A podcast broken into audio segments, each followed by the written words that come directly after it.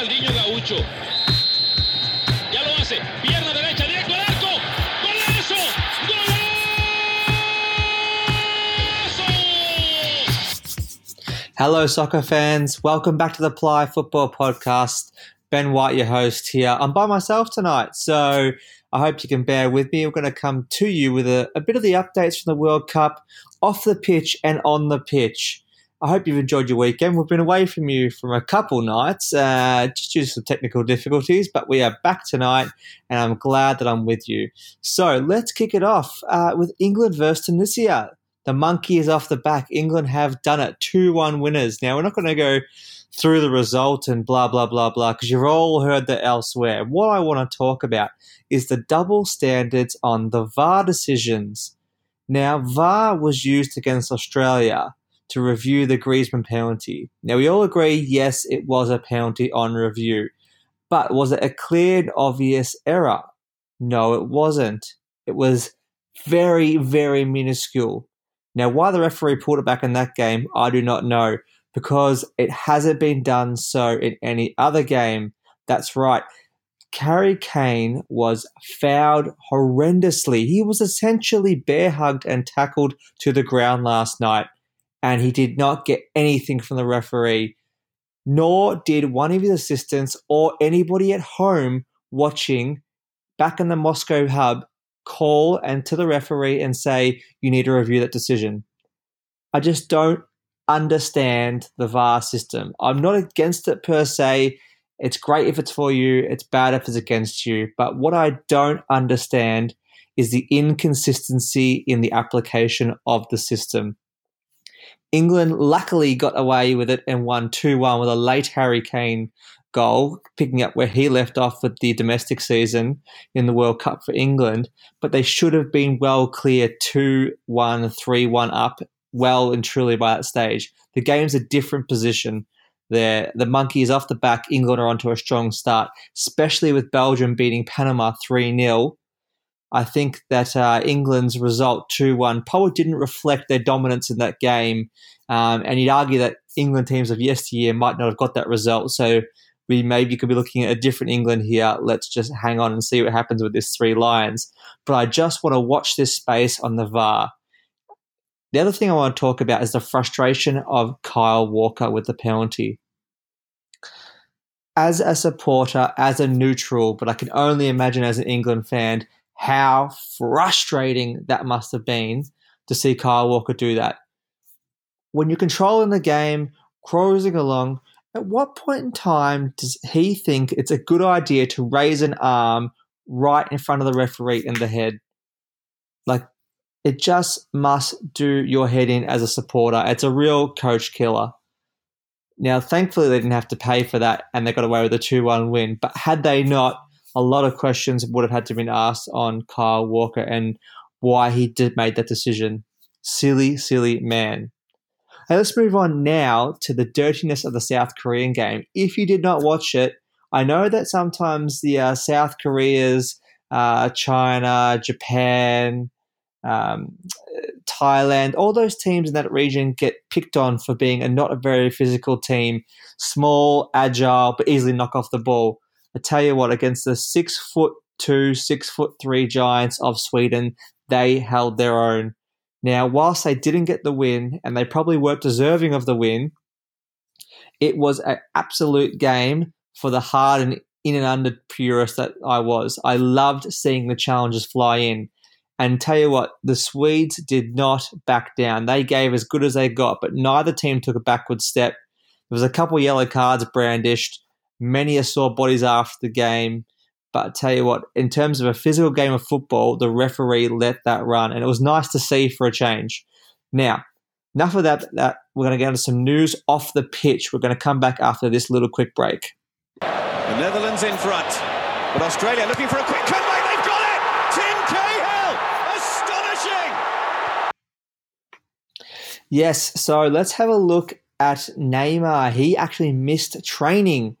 Um, because he got the shit kicked out of him by the Swiss. ten fouls, the record uh, against him in a World Cup match.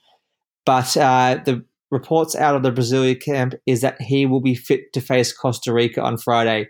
he and Paolino were in the physio room and did not train today, but the backroom staff of the Brazilian team have said that that's normal, happens after a game, and nothing to worry about here. So let's move on.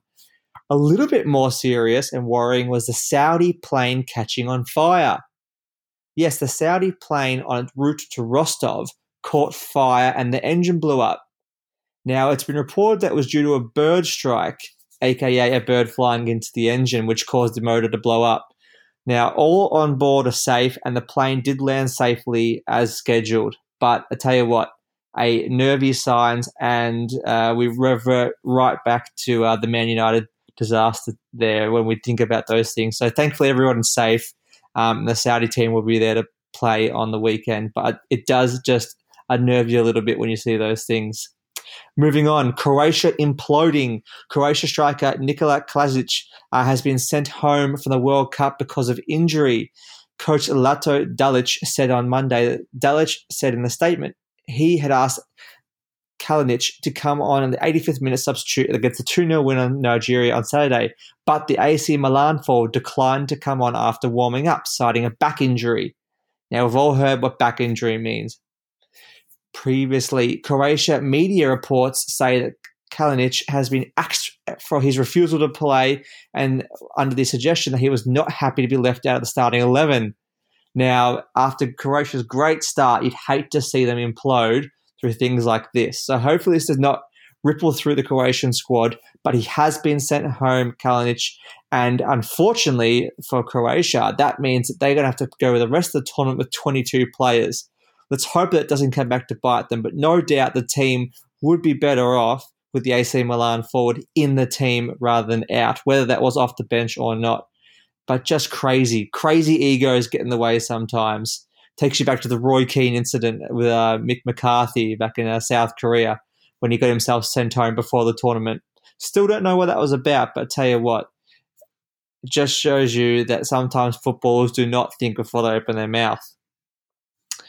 Alrighty, Brazil, sour grapes, coming back to them. We spoke about the V A R issue earlier. Well, guess what? They have had a please explain sent to FIFA about why the V A R was used in the Miranda incidents against the Switzerland team.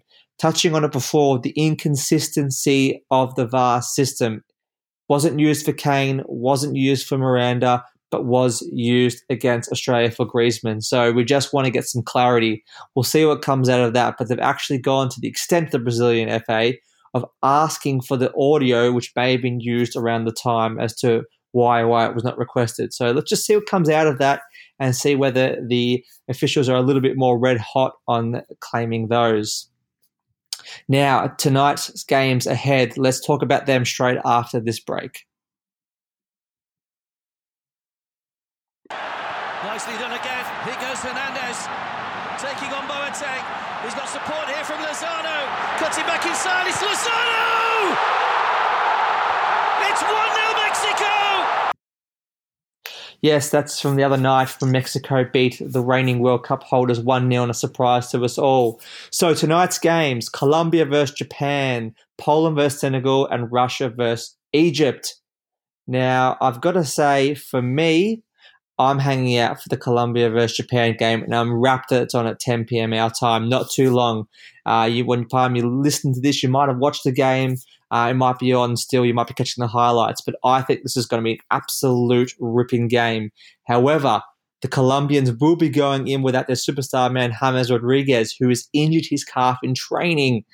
Uh, that means that he will be out. Now, calf injuries are notorious for lingering. So I hope this doesn't hold back the main man from Colombia and that he is on the pitch for the next game. But I just want to watch this space because I think that a calf injury is always caution, and we could be looking at possibly, if it's a genuine calf injury, at least three to four weeks. Hopefully it's just a, a awareness thing and that they don't actually hold him out of the World Cup altogether because we want to see the best players play. I'm going to put my money behind Japan in this game for a little bit of an upset. Um, and I go Japan in a two one win over Colombia. I just think our Asian rivals there in uh, in Japan have just got something about them. I think they're, they're primed for a good result, and they are a whole mark of this World Cup uh, process, and I think that they deserve to have a little bit of success. Poland versus Senegal doesn't really get me too excited, that game. Obviously, Lewandowski, it's good to see play, um, and hopefully he can do better than what he did the Euros after failing to uh, to inspire after a great season with Bayern Munich. But the main man for Poland will be in action tonight, and we'd love to see him kick his campaign off in style and maybe get the wheels going for Poland, who arguably have got their best team in a while but didn't make the most of it in the Euros. Final game, Russia versus Egypt, and that's when we're going to come on to our last news story, which is Salah will play. Yes, you've heard it here. The word out of the camp from both the player agent and coach is that he is fit and will play. Now, they did say that before the first game, and they've got around it with the technicality that he was fit, but unfortunately he couldn't play because they were just worried about the physicality of the Uruguayan team. But with that extra week's break, they are saying he is now good to go. And with losing that first game, it is a do-or-die fixture, I'd say, for the Egyptians. So there's no point holding him back one more game. It may not matter by then. They need to put their best foot forward and strike while the iron is hot and hopefully square the ledger to get themselves into a position that their future is in their own hands in their final game for the group.